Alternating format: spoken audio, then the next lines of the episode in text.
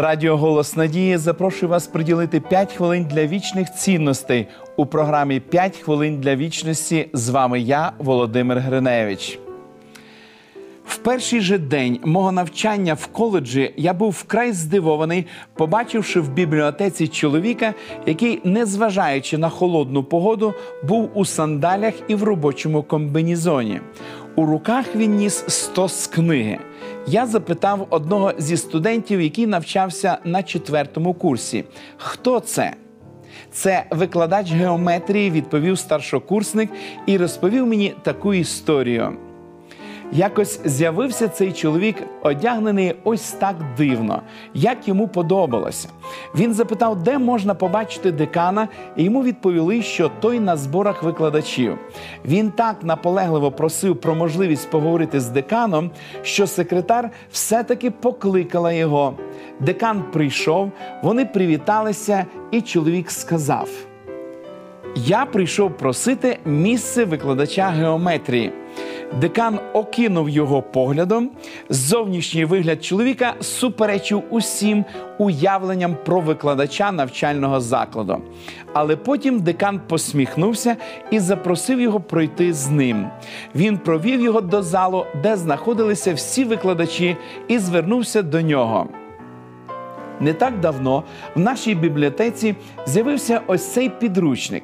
І сьогодні ми зібралися тут, щоб розв'язати кілька задач з геометрії. Якщо ви це зробите, то місце викладача геометрії буде вашим. Чоловік взяв посібник, підійшов до дошки і спокійно взявся писати розв'язання завдань одне за іншим.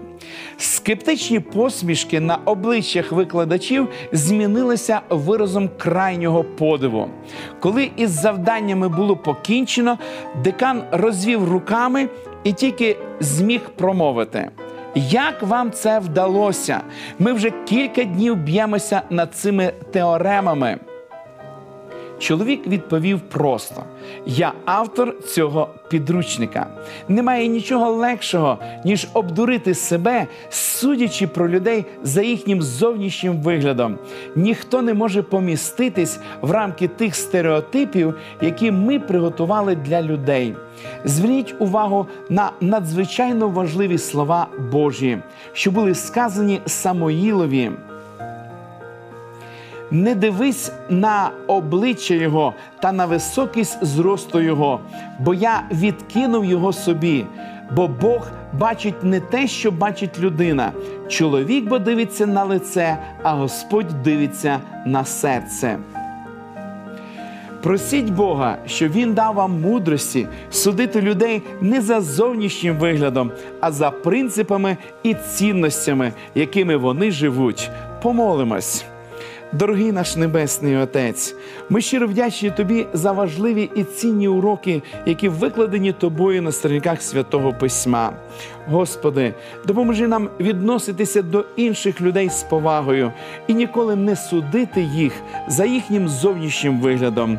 Допоможи, Господи, нам ставитися до всіх таким чином, як Ти поставився до нас.